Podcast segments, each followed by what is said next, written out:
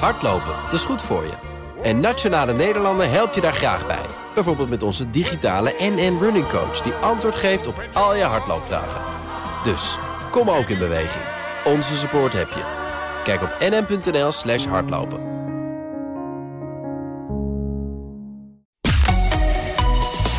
BNR Nieuwsradio. De AEX-factor. Paul Lasseur. Welkom bij de AX-factor, met daarin alles over de beurzen beleggen en vermogen opbouwen. We struinen de beurzen af voor het belangrijkste en meest bizarre nieuws. Van bitcoin tot Tesla, van goud tot sojabonen. Financieel onafhankelijk voor je dertigstof, gewoon een zorgeloze oude dag. Het komt allemaal aan bod. En we kijken verder dan alleen beleggen in aandelen. Kortom, je bent helemaal bij als je luistert. En ons panel vandaag bestaat uit Jean-Paul van Oudheusden... van het beleggingsplatform Markets Are Everywhere. Welkom, goed dat je er bent. Dank je. En mijn... Uh, Financieel Dagblad-collega Daan Ballegeer is hier ook. Fijn dat je bent, Daan. Uh, ja, het is de beurshype van dit moment. Een SPAC, of een SPAC. Een Special Purpose Acquisition Company. Voluit. En dat is een beursfonds dat geld ophaalt bij beleggers... zonder dat er al een bestemming voor is. En pas als al het geld binnen is, wordt er gezocht naar een overname-doelwit. Nou, Amsterdam lijkt een beetje uit te groeien tot de Europese hoofdstad van het nieuwe beursspeeltje. Maar waarom zou je dat willen als belegger? Hè? Je geld stoppen in een lege huls. Daar gaan we uitgebreid uh, over praten. Daar heb jij, Daan, uh, behoorlijk uh, onderzoek naar gedaan voor de krant. eerst het belangrijkste nieuws van de afgelopen week. Booking Holdings is in het afgelopen kwartaal in de rode cijfers gedoken. The fact is, there's still a terrible, terrible pandemic out there, and people still know that it's not safe to go out many places, and you need to wear a mask and socially distance. And those government restrictions that prohibit travel are still up there in a lot of places. There's still a long, long road ahead of us before we get back to where we were. Grote tour operators zijn boos op KLM. De luchtvaartmaatschappij gaat zich ook op complete reizen storten. Wij worden als het ware met liquiditeit, met cash van de staat beconcurreerd nu. Ja. Dus dat betekent dat de staat geeft miljarden aan KLM en zegt tegen KLM: maakt niet uit wie je kapot concurreert met dat geld. Uh, als wij onze rechten maar, maar terugkrijgen. Dank, Steven van der Heijden, CEO van Corendon. Als een leverancier al 1% minder levert dan afgesproken, kan hij een boete van 80% van de orde krijgen. Dat is zoveel straf dat de fabrikanten van levensmiddelen bij hun brancheorganisatie hun zorgen hebben geuit over deze stap van Albert Heijn. Ja, KLM, daar gaan we over doorpraten. Je hoort het al, KLM ligt onder vuur door het plan om veel meer pakketvakanties te gaan aanbieden. Het kiest ermee voor een frontale aanval op gevestigde reisorganisaties zoals TUI, Corendon en Sunweb. De nationale luchtvaartmaatschappij wil zijn eigen rol als tour operator fors uitbreiden. Volgens de Telegraaf lanceert het noodlijdende KLM later dit jaar de eigen reisorganisatie onder de naam KLM Holidays. Nou, ergens wel begrijpelijk misschien. Hè? Want de verwachting is dat toerisme zich eerder herstelt van de coronacrisis dan het zakenreizen. KLM bood al pakketreizen aan, waarbij klanten tegelijk met een vlucht ook een hotel en huurauto konden boeken. Maar dat gaan ze nu dus uitbreiden. En daarvoor neemt het een strategisch belang in Airtrade. Dat is een bedrijf dat onder meer gespecialiseerd is in het samenstellen van reizen. Maar Jean-Paul, je, je kan het zo moeilijk kwalijk nemen ook.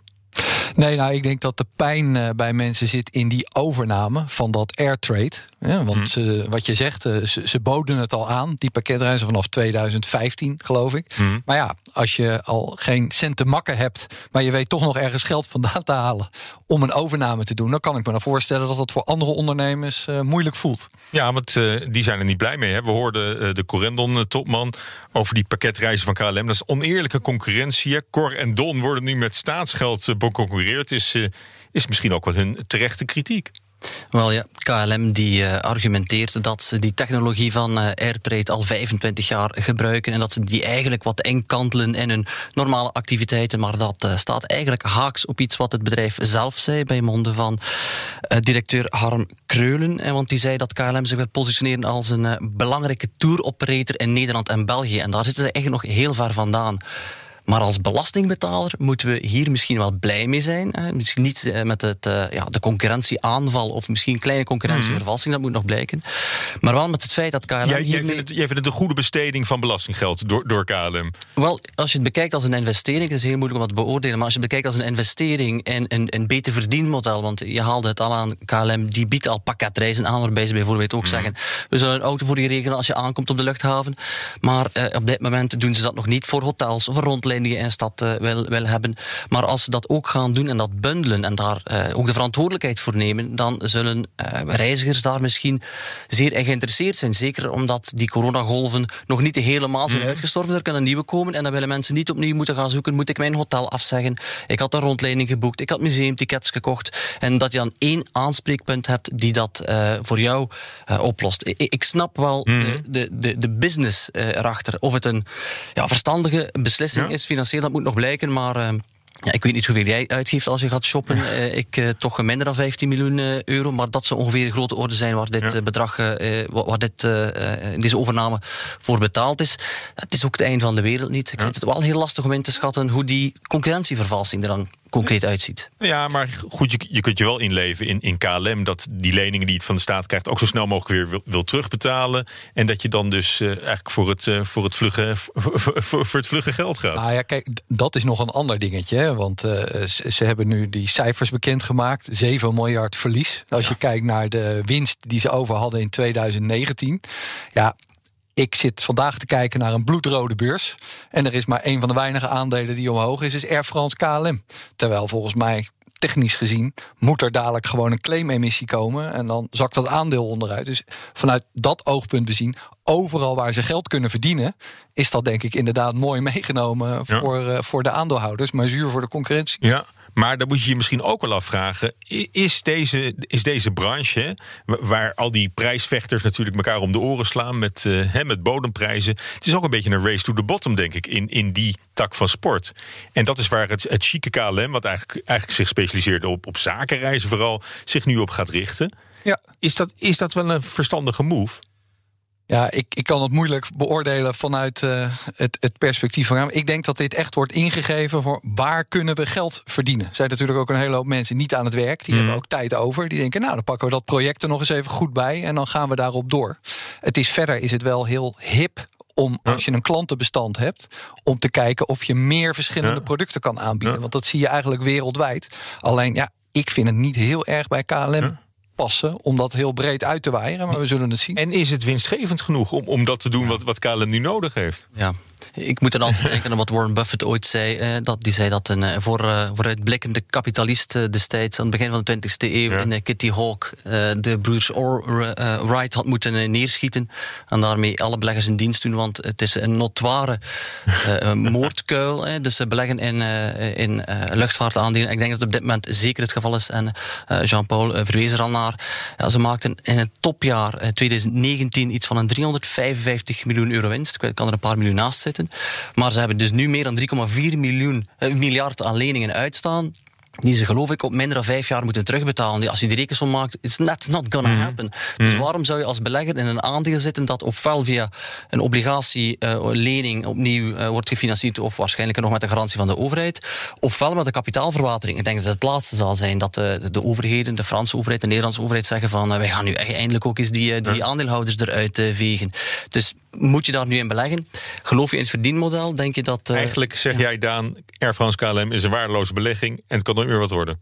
Waar ik denk, op dit moment dat misschien de reële waarde afgerond naar boven nul is. Uh, ja, dat is een hele sterke uitspraak. Maar als het bedrijf zichzelf zou moeten financieren zonder de steun van de overheid, dan bestond het niet meer. Dus uh, op dit moment uh, moet het daarop leunen.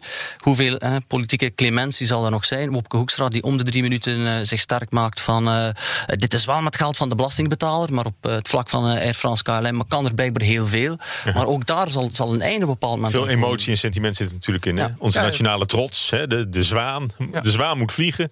Maar het is als je naar de beurs kijkt, het is wel intrigerend dat het al dagen uh, blijft het aandeel overeind staan. Sterker nog, het, is, uh, het loopt ja. nog op. Dus je hebt inderdaad bijna het idee dat, uh, dat Wopke met onze portemonnee misschien alvast wat het opkopen is om een wat sterkere positie ten opzichte van de Fransen te hebben. Maar ik heb altijd geleerd, als je niet weet wat er precies aan de hand is, dan op een gegeven moment komt het nieuws uit en dan, dan zullen we het weten. Maar... En, en, en, op langere termijn kan er natuurlijk heel veel waarde nog in het bedrijf zitten. Hè. Wat ik daarnet zei, zegt op korte termijn, maar op langere termijn, het is een, een bedrijf dat heel heel goed en efficiënt werkt, maar denk ik met te veel kosten. Maar er moeten nog veel dingen mogelijk zijn. Er zit, er zit nog wel wat, wat in misschien. Maar de tijd zal het leren. Uh, Eh, We blijven een beetje in de reisbranche. Het moederbedrijf van Booking.com heeft een dramatisch jaar achter de rug. hè. De winst daalde in eh, 2020 met maar liefst 99 procent. Het laatste kwartaal dook het bedrijf zelfs in de rode cijfers. Nou, een jaar geleden was Booking Holdings nog een echte winstmachine, maar daar is eh, inmiddels niks meer van over. Is het ook een beetje het einde van het succesverhaal van Booking, denk jij? Nou ja, ik vond het eh, grappig. Ik, ik zag ook een artikel eh, in de NRC, geloof ik, dat sprak over het kwakkelende boeking. Ja, en ik ben belegger in hart en nieren, maar deze week heeft Booking staat gewoon op een all-time high. Dus ja, eh, weet je, hoe slecht gaat het daar nu? Ja. ze hebben heel veel ontslagen. Dat is natuurlijk heel erg zuur, maar daar zit daar een. eh, Maar voor de belegger is, is dat op zich niet verkeerd natuurlijk, als, als ze de zaak slecht, een ja. beetje En het is, stroomlijnen. eh, het is een platform waar we eigenlijk gek genoeg in Nederland, maar daar zijn we nog steeds heel erg trots op. Zo Nederlands is het eh, niet meer, maar het is hier natuurlijk wel gevestigd. Mhm. Maar op de, op de beurs gaat het goed. Ja, en het, het is een, misschien een pijnlijke boodschap. Maar die topman die heeft al in een vroeg stadium, toen die corona uitbrak, heeft hij een extra lening, een financiering afgesloten voor 750 miljoen. Ja, en hij heeft zijn marketingbudget teruggeschroefd. Dus eigenlijk het kleine verliesje wat er nu onder de streep overblijft, dat is eigenlijk een, een knappe prestatie voor een sector die zo hard Mhm. geraakt is door die coronacrisis. Ja. Maar goed, eh, we zien nog niet echt een, een opleving. Hè? Nog nauwelijks herstel in, in het laatste kwartaal van, van 2020. Wat je misschien al wel zou, zou verwachten. Ik denk als, als beleggers herstel inprijzen. Hè, wat kennelijk het geval is, want we staan voor mij al 10% boven eh, die koers die al zo hoog was voordat de coronacrisis uitbrak. Ja, maar de fout die mensen vaak maken, en dat is best lastig uit te leggen, is dat, eh, kijk, zo'n zo'n bedrijf, elk bedrijf wordt natuurlijk gewaardeerd op zijn toekomstige kaststromen. En als je één van die kaststromen eruit haalt, dus zeg maar 2020 is niet veel, dan zijn diegenen daarna, als het op een gegeven moment aantrekt, is het allemaal weer goed. Ja. En ja, dat heb je dus met die vaccins die nu overal zijn. Eh, die CEO van Booking die verwijst ook graag naar Israël. Die zijn natuurlijk al verder met het vaccineren. Ja, daar wordt eh, de website alweer grof gebruikt en iedereen wil weer op vakantie. En dat kan ik me in dit geval toch wel voorstellen. Dat daar dadelijk. eh, Ja, maar ik zie ook wel wat, wat, wat ik zie het wel wat, wat problematischer in hoor. Want, eh, je las ook bij NRC, die hebben geschreven over de leegloop in de top eh, bij Booking. En meerdere topmanagers verlaten het bedrijf. Eerst financieel directeur en de interim directeur. Deze week was het alweer raak. Opnieuw een topmanager die opstapt. Eh, Dat, dat, is, dat is dan toch. En dat valt dan weer samen met die reorganisatie. En ik geloof dat een kwart van de mensen eruit moesten bij, eh, bij, bij Booking. Eh, ja, d- dat geeft niet heel veel vertrouwen. Ja, ik begrijp de koer, de roze bril van beleggers niet. Eh, dus het aandeel staat nu 15% boven het Ja. punt voor de pandemie uitbrak. Ja. Ehm, wat er nu ook gebeurt in de top van het bedrijf. hè. Je verwees er net naar dat eh, verschillende topbestuurders zijn vertrokken. Onder andere de financiële directeur, het hoofd eh, technologie is ook eh, vertrokken. De man die de website moet regelen. Dus dat is allemaal niet te hoopgevend. Maar beleggers lijken er allemaal niet om te geven. En ik denk, ja, belangrijker nog dat ze de hoop voor werkelijkheid aannemen. Ik las dat Glenn Vogel, de CEO, sprak van een opgekropt verlangen om te reizen. En dat zal straks losbarsten. En dan gaan we allemaal in hotels zitten en dat uitgeven. En dan denk ik, ja, ik heb ook een opgekropt verlangen om een privéjacht eh, te hebben, maar dat zit er ook niet in. Dus ik denk dat we in, gewoon in een beursklimaat zitten waarbij realiteit is losgezongen Ja. van de waarderingen. En eh, ja, Het, eh, ik denk dat dat... ja, Ja, hoe zei je dat? De, de hoop wordt voor realiteit aangezien. Het, het is een wishful thinking. Wel, en, en, en wat ondertussen al een cliché is, eh, het gebrek aan alternatieven. Het idee dat de beurs de enige plaats is waar eh, geld Mhm. kan groeien. Ehm, dat, dat, dat dwingt mensen Maar goed, als je om naar eh, boeken te kijkt, gaan naar straks, eh, straks eh, Jean-Paul, is er gewoon niemand meer over om een bedrijf uit de crisis te trekken als de een na de ander eh, het bestuur van de, van de onderneming verlaat. Ja, ik denk toch dat er een hoop mensen graag eh, zo'n positie zouden willen invullen als het zover komt. Ja.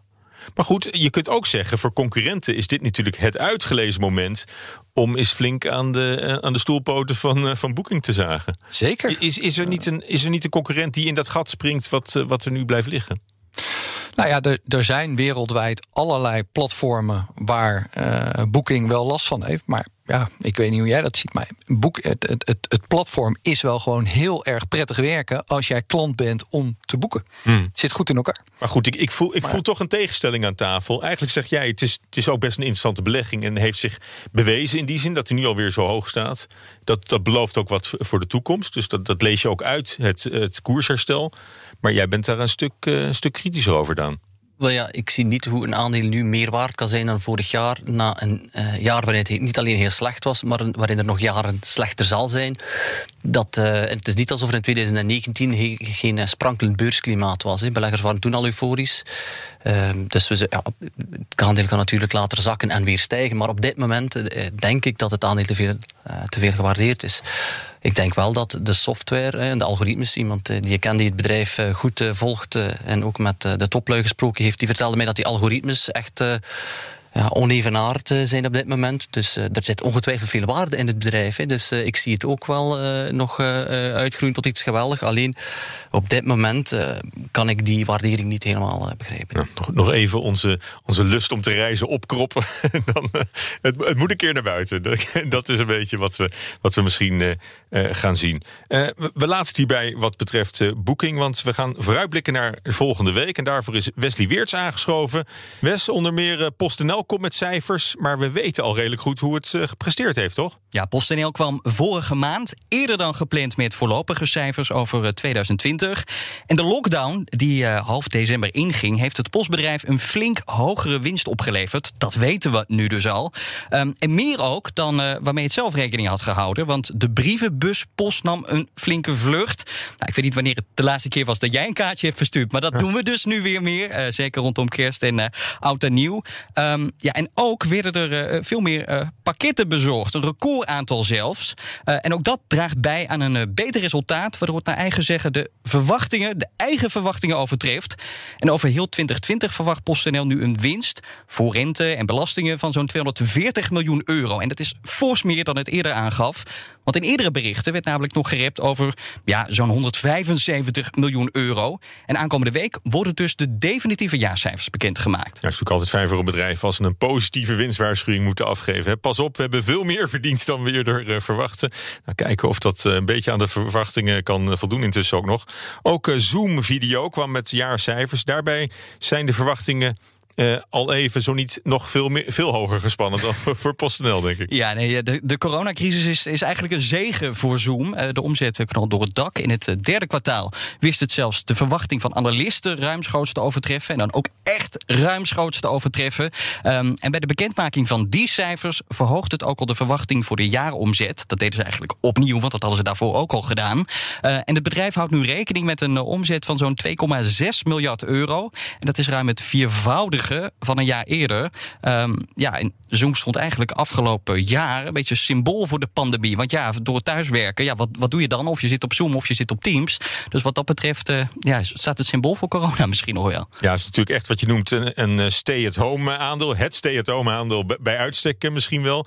Uh, hoe hard is de koers van die gestegen sinds de coronacrisis uitbrak? Nou, het aandeel piekte in oktober, maar viel uiteindelijk terug toen er positief vaccinnieuws uh, naar buiten kwam. Oh ja. Maar ja, alsnog staat het aandeel wel uh, honderden procenten hoger dan voor de coronapandemie. Uh, het begon met een paar tientjes qua waarde uh, voor, voor, de pandemie. En nu is het honderden euro's waard. Um, en die langzame heropening, ja, die zorgt dus van de economie, die zorgt wel voor iets van terugval van het aandeel dus. Um, nou, het bedrijf waarschuwde ook mede daarom dat de omzetgroei in 2021 minder spectaculair zal zijn dan in 2020.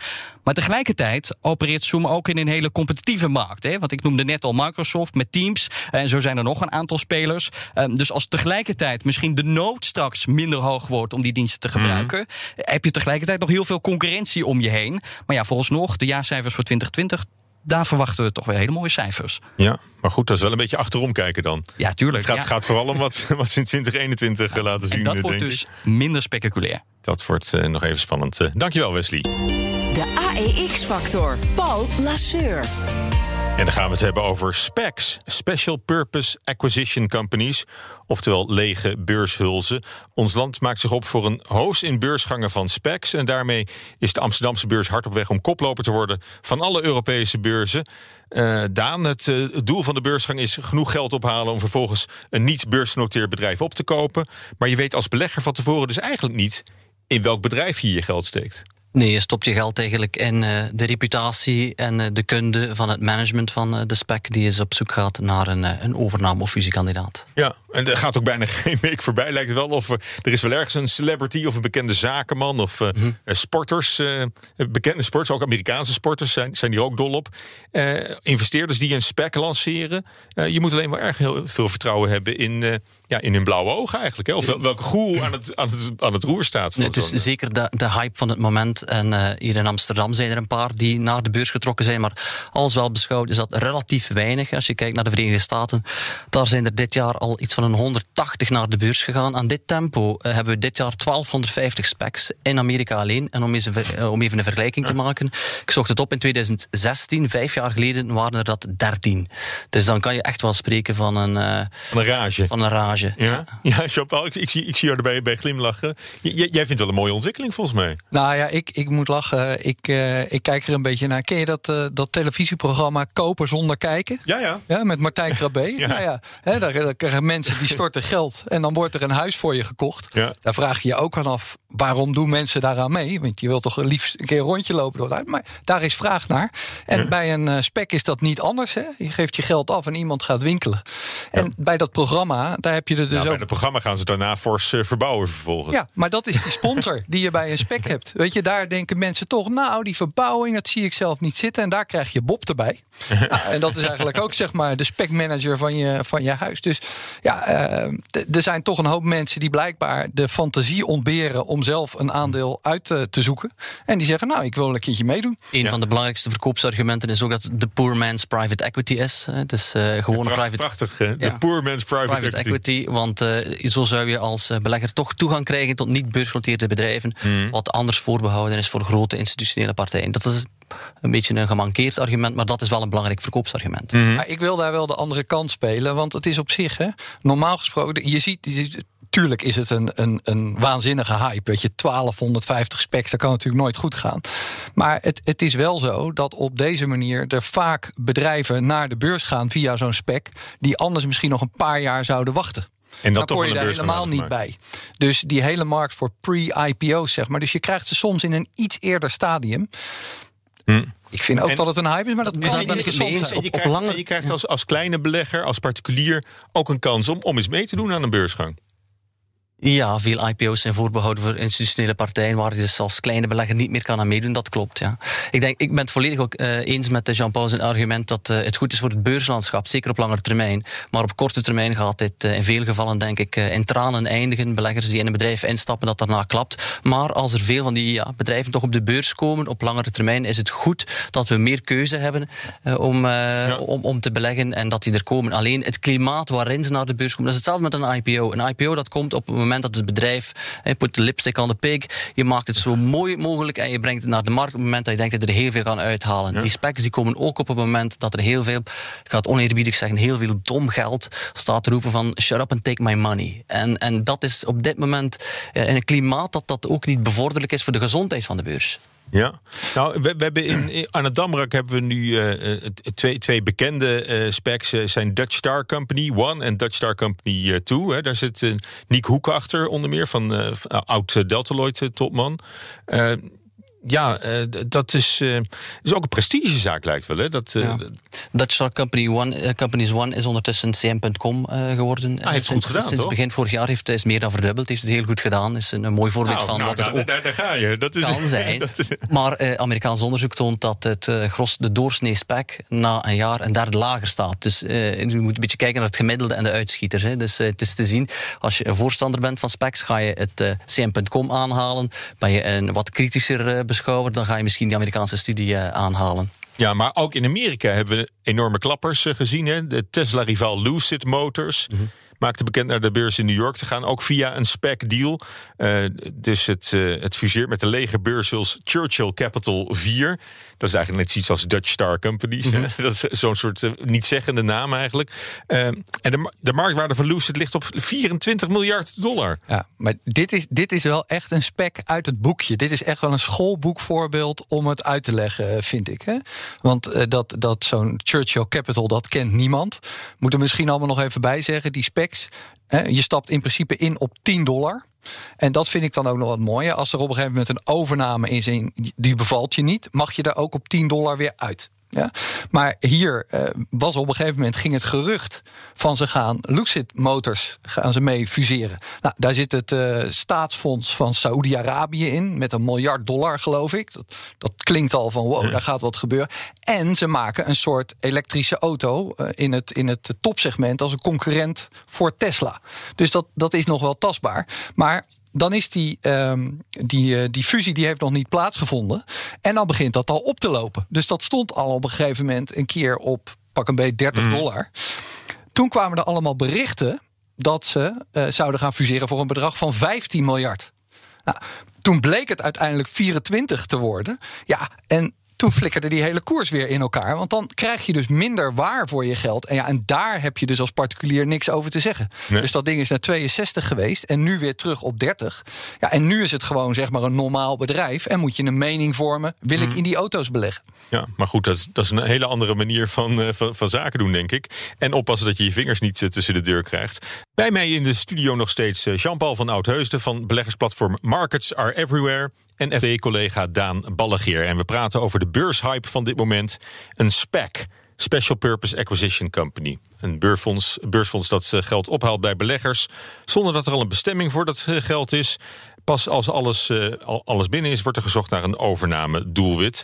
Ja, we kwamen al tot de conclusie dat er minder regels zijn verbonden aan een, aan een spec dan bij een normale beursgang. Betekent minder regels automatisch meer risico's voor beleggers dan? Dat is een hele moeilijke. Ik denk dat er met uh, specs sowieso heel wat risico's uh, samenhangen. En die staan, uh, als het goed is, allemaal opgelijst in het prospectus. Maar net omdat er zoveel onzekerheid is wat er later zal gebeuren, want je weet niet welk bedrijf je gaat kopen, dat is per definitie de zoektocht die je nog moet ondernemen, zal je er ook weinig over vinden wat die risico's mhm. zijn. En, en die prospectussen zijn bedoeld voor beleggers om te snappen, maar als je die leest, dan zijn die toch heel vaak ja, een stevige, stevige lappen tekst met veel juridische termen. Dus het is niet zo evident om eh, dat te nou, doen. Het prospect is ook bedoeld om je in te dekken natuurlijk. Hè, als, als partij die, eh, die, die met zo'n spec eh, naar de beurs wil. Ja, dat, dat, dus dat, is, dat, dat, is niet, dat is niet onlogisch. Maar het, het, is ook het is aantrekkelijk voor, uh, voor beursorganisaties zoals AIX of Euronext. Om, uh, om die specs naar, naar Amsterdam te halen, dan in, in dit geval. Onder meer door, door minder streng te zijn over de, over de regels. wellicht zie jij dat ook zo? nou, ik weet niet of ze minder streng zijn over de regels. Maar uh, Euronext, het, het, aantal beursgangen dat we de afgelopen hmm. jaren hebben gezien, nou, dat is volgens mij bijna op, op één hand te tellen. Dus mhm. het is natuurlijk fijn als er nieuwe business is. En dit is een vorm van beleggen die heel erg populair is in Amerika. Ja, en als daar dan hier vraag naar is, dan snap ik heel goed dat uh, Euronext daaraan meewerkt. Ja. Ja, nee, maar het is, het is, er is duidelijk veel, veel vraag naar en, en, belangstelling voor. Maar in een opiniestuk in, eh, in, in jouw krant, eh, Daan, in het FD, schreven Arnold Boot uh, en uh, Zweder van Wijnberg, twee hoogleraren, dat specs niet anders zijn dan een nieuwe manier om de kleine belegger legaal op te lichten de kleine belegger heeft natuurlijk nog een eigen verantwoordelijkheid. En uh, als hij onze krant ook uh, op andere pagina's leest, zal hij ook heel veel waarschuwingen uh, en, en, en nuances lezen over specs. Ik heb ook dat opiniestuk gelezen. Het bleef mij een beetje ja, in het ongewisse wat ze nu eigenlijk voorstelden. En ga je dat dan verbieden? Dat lijkt mij heel vreemd. Um, ja, dat, dat is toch een hele vergaande stap.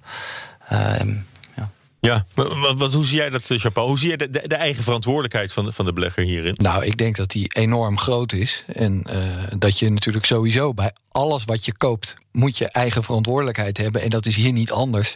Ja, ik werk al zo ongeveer mijn, mijn halve werkende leven lang met particulieren. En er wordt altijd gezegd, ja, die, hè, die, uh, mm. die zijn zo dom. Nou, dat valt reuze mee. Ja, ze, ze weten niet vaak wat er onder de motorkap gebeurt.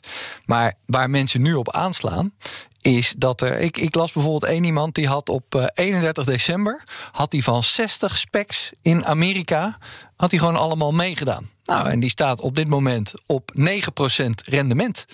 Uh, ja, zo iemand die zegt: Nou ja, weet je, ik heb spreiding. Ik doe overal een beetje aan mee. Er wordt gewoon heel veel rendement. Ik heb er zelf vorig jaar ook één gehad. Dan weet je dus niet wat je koopt. Dan krijg je op een gegeven moment een berichtje van: Nou, je zit nu in dit bedrijf.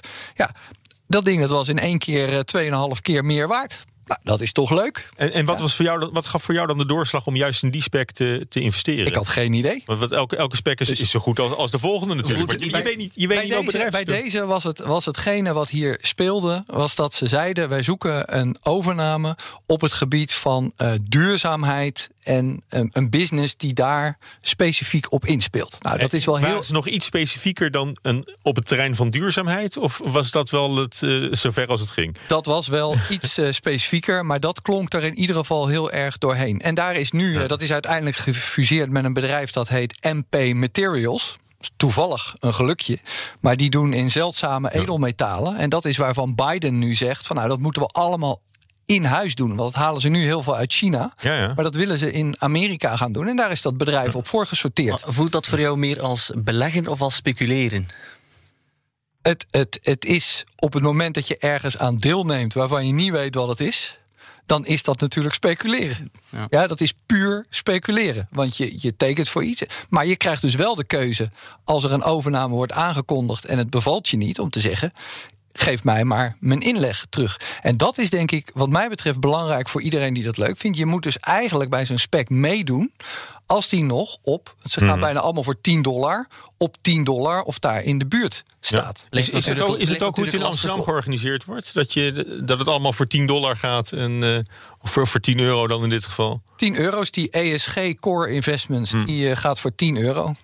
Het, het is een mooi idee dat je eh, inderdaad kan uitstappen, maar per definitie, omdat ze een, beurs, een bedrijf naar de beurs brengen dat niet beursgenoteerd is, uit een niche komt, eh, vaak niet verschrikkelijk groot is, heb je als particulier heel weinig zicht op eh, de onderhandeling van dat bedrijf, hoe dat is gegaan, waar ze mee bezig zijn. Dus je koopt het bij wijze van spreken op de blauwe ogen van, van het management en je kan er inderdaad uitstappen. Maar- Maar, maar een kleine belegger die erin stapt, zal waarschijnlijk toch denken van ik moet vertrouwen in het management, want daar heb ik voor, daarom ben ik erin gestapt. Maar dat management met, met, die mooie blauwe ogen... heeft er toch ook een belang bij om een zo goed mogelijk bedrijf te, te scouten?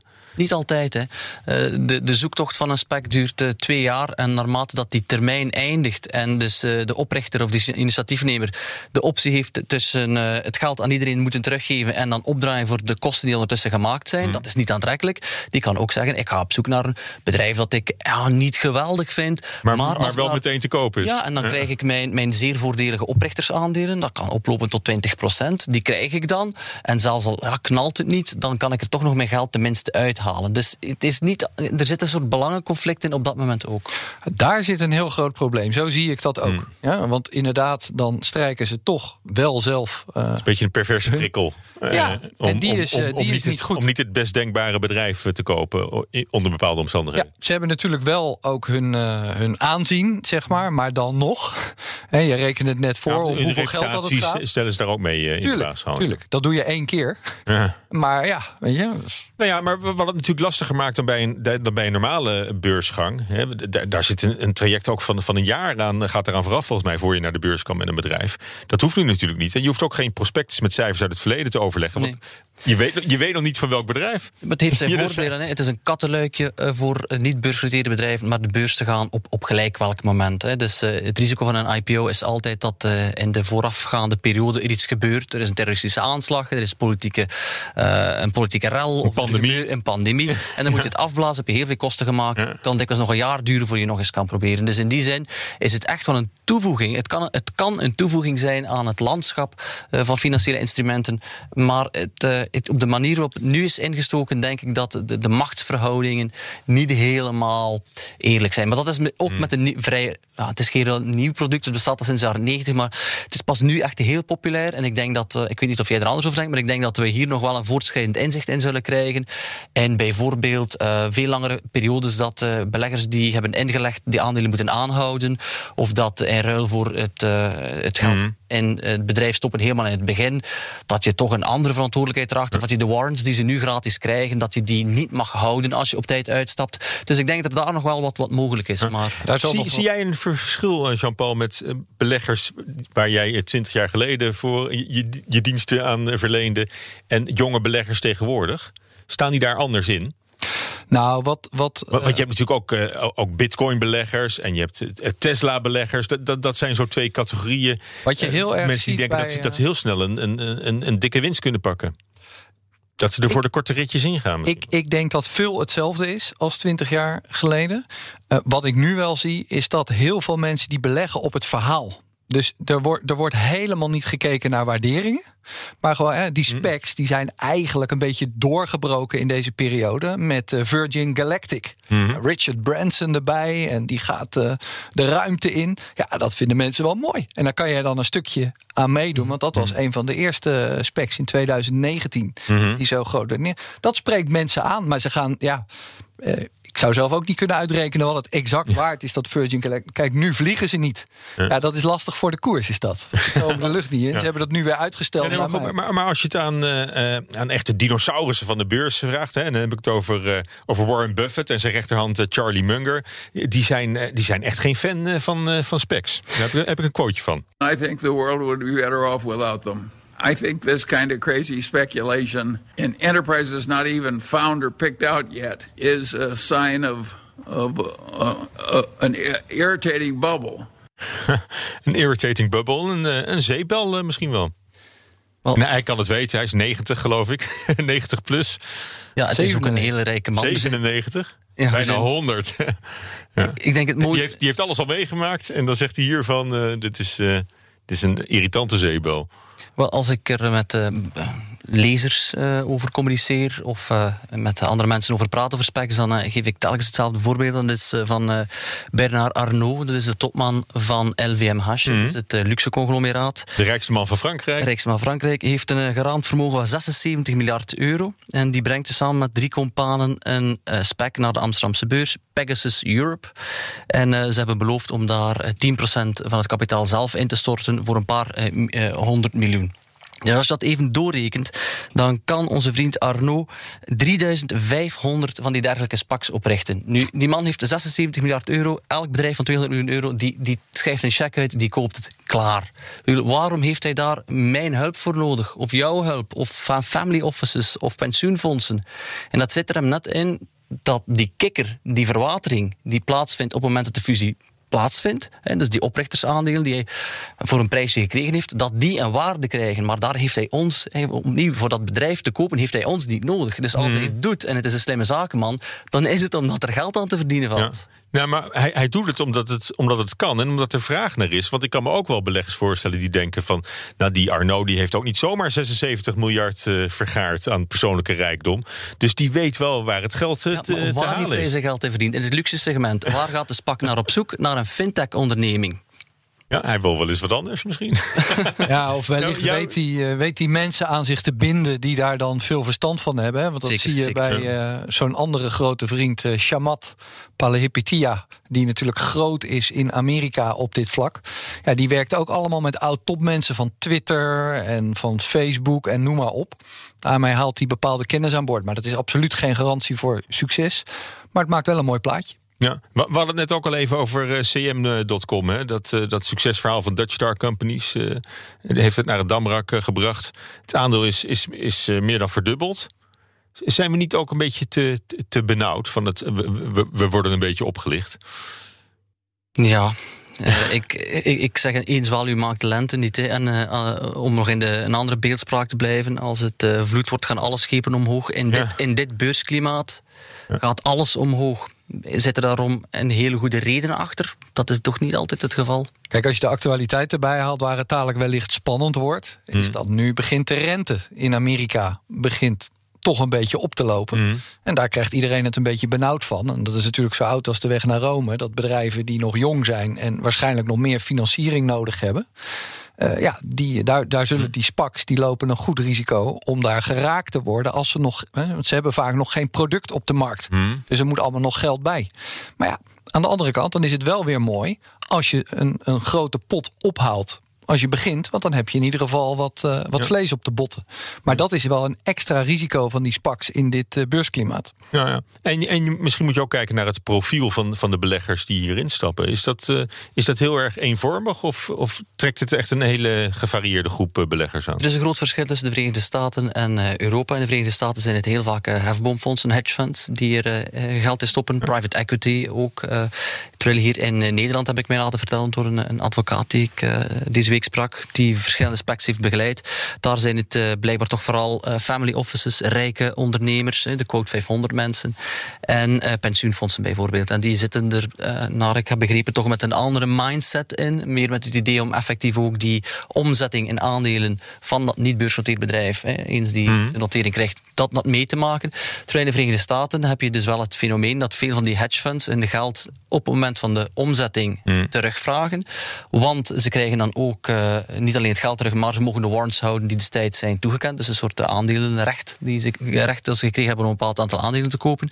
Waardoor eh, het management dat die fusie heeft onderhandeld, misschien zonder geld komt te zitten, want er is te veel geld uitgestroomd. En dan, eh, dat heet dan piping, dan moeten ze rond die spak om met andere kapitaalverschaffers gaan onderhandelen van kunnen jullie er ook geld in pompen, want we hebben dit geld nodig. En dat leidt tot een verdere verwatering. Dus eh, het is misschien beter dat we dit Europese klimaat hebben dan het Amerikaanse. Oké. Dat eh, vind jij ook? Ja, ik kan me daar eh, in vinden. We kijken naar dezelfde markt. Hm. Nou ja, goed, maar we- weet je, eh, ehm, je kunt ook zeggen, heel veel, heel veel beleggers of heel veel mensen die voor het eerst gaan, gaan beleggen nu, die hebben door de, eh, door de pandemie heel veel geld overgehouden, wat ze niet aan etentjes en, en vakanties hebben kunnen uitgeven. Dus die hebben wat geld over waarmee ze best wel wat meer risico zouden kunnen lopen dan je misschien anders had, eh, had geaccepteerd. Ja, maar de mensen die dat hebben, dan zou ik toch hè, in de basis zeggen: kijk dan gewoon naar een bedrijf waar je al van weet wat het doet. En analyseer dat dan. En begin daar dan mee met beleggen. Maar voor de mensen die dat allemaal gedaan hebben en zeggen: joh, ik vind het leuk om ook een beetje erbij te speculeren. Hè, neem nou bijvoorbeeld dat ESG.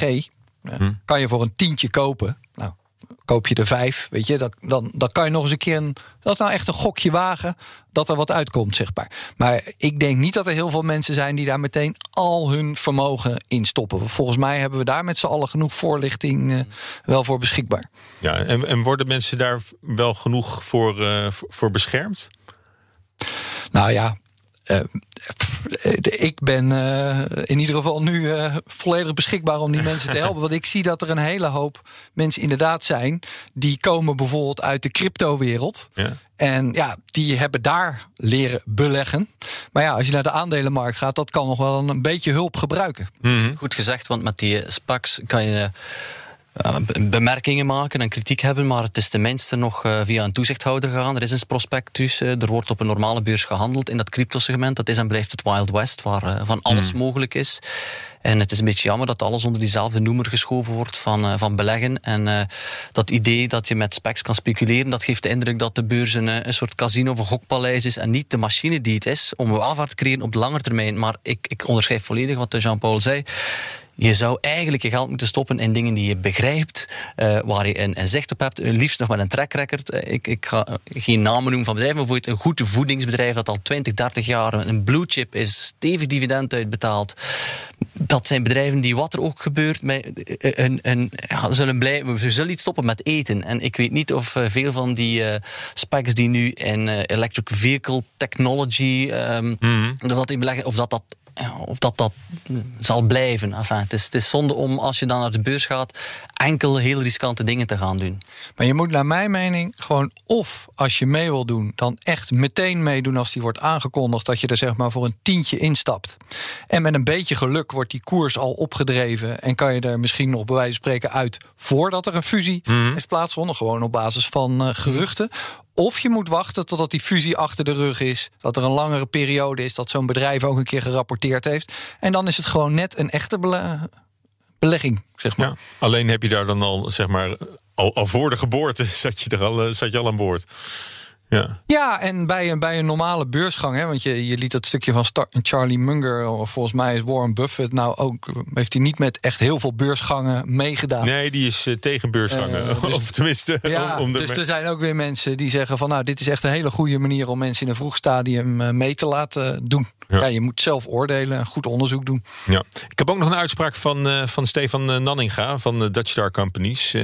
Die, ehm, ja, die is vanzelfsprekend natuurlijk wat positiever over, over de spec. De typering een blanco cheque en een lege beurshuls... die staat me altijd een beetje, staat een beetje in de worst. ja. Maar we praten over gevulde beurshuls. Er zit veel geld in. Nou. En een blanco cheque is het ook niet, want onze aandeelhouders hebben altijd het laatste woord. Zij moeten bepalen of de, de businesscombinatie doorgaat of niet. En in Dutch Start Company One was dat een, een stemming met 100% voorstemmers. dus zij bepalen of het door of niet gaat. Maar ze steken wel geld in iets waarvan ze van tevoren niet weten wat ze krijgen. Precies. Dat is best spannend. Nee, nee, dat klopt ook niet. Ze stoppen geld, dat wordt geparkeerd tijdelijk. En op het moment dat wij met een businesscombinatie komen... dan mogen ze zeggen, we gaan daarmee voor akkoord. Of we willen het geld terug. Het is geen blanco cheque. Ja, dat zei afgelopen week in BNR Ochtendspits. Ja, als de oprichter na één of twee jaar geen, geen, geen prooi heeft gevonden... dan eh, krijgen de deelnemers hun inleg terug. Maar goed, daar zal hij niet op aan laten komen... want er zijn er een hoop kosten gemaakt. Dus. Ja. Het is een beetje zoals eh, high-frequency traders, eh, zoals Flow, die een hekel hebben uh, aan het flitshandelaar woord. Maar dat is hetzelfde voor een krant. wij moeten in een kop iets zetten. High-frequency traders, dat gaat er niet in. Nee, nee, nee, nee dat gaat er niet aan. en, en met specs moeten we op een bepaald moment dat ook gewoon heel begrijpelijk kunnen uitleggen aan wat het, wat het is. Ja. Moeilijk telkens het acroniem helemaal volledig opschrijven.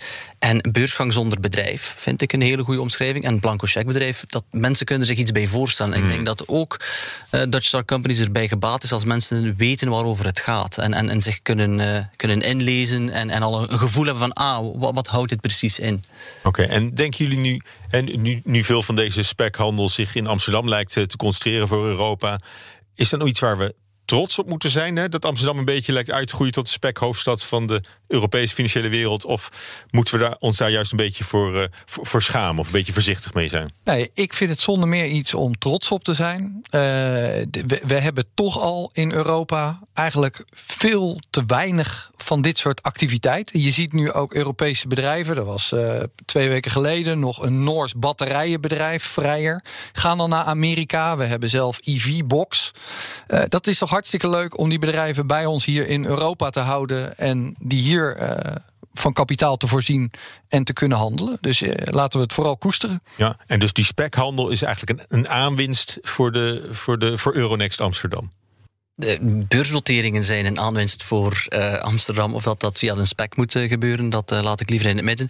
Een van de redenen dat Amsterdam nu uit, uit de bus komt als winnaar op die specs, is gewoon een beetje geluk ook. er waren hier een paar specs die goed gelukt zijn, wat betekent dat je een toezichthouder hebt die er ervaring mee heeft. Beleggers hebben er al een beetje zicht op. En geld trekt geld aan. Amsterdam trekt omwille van de brexit ook andere activiteiten aan. En het helpt inderdaad het imago van Amsterdam en het Damrak als place to be, als je wil innoveren, dat, dat, dat speelt wel mee. Dus dat is in die zin wel een troef.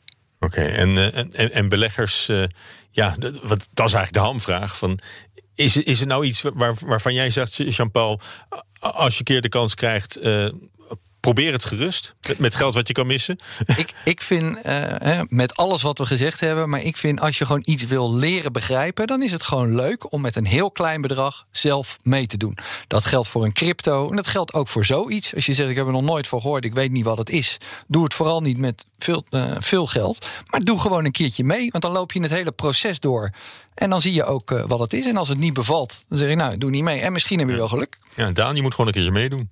Het, univers het, universum moet in evenwicht zijn, dus ik zal het andere, uh, de andere kant van het spectrum innemen. Ik denk dat de beleggers er uh, beter, uh, beter geld stoppen in iets waar ze zelf hun werk kunnen van maken. Nou, daar laten we het bij de ronde mee af. Hartelijk dank. Jean-Paul van Oudheusden van beleggersplatform Markets Are Everywhere. Ook in de, in de spec market. En FD-collega Daan Ballegeer. Ik hoop dat je het volgende week vrijdag om 7 uur weer luistert naar een nieuwe aflevering. Of beluister ons via je favoriete podcast-app. En heb je een gouden beleggingstip? Of heb je er een gekregen en wil je wel weten of die tip wat is? Laat het ons weten, want wie weet heb jij wel de AIX-factor. Tot volgende week. Hardlopen, dat is goed voor je. En Nationale Nederlanden helpt je daar graag bij. Bijvoorbeeld met onze digitale NN Running Coach... die antwoord geeft op al je hardloopvragen. Dus, kom ook in beweging. Onze support heb je.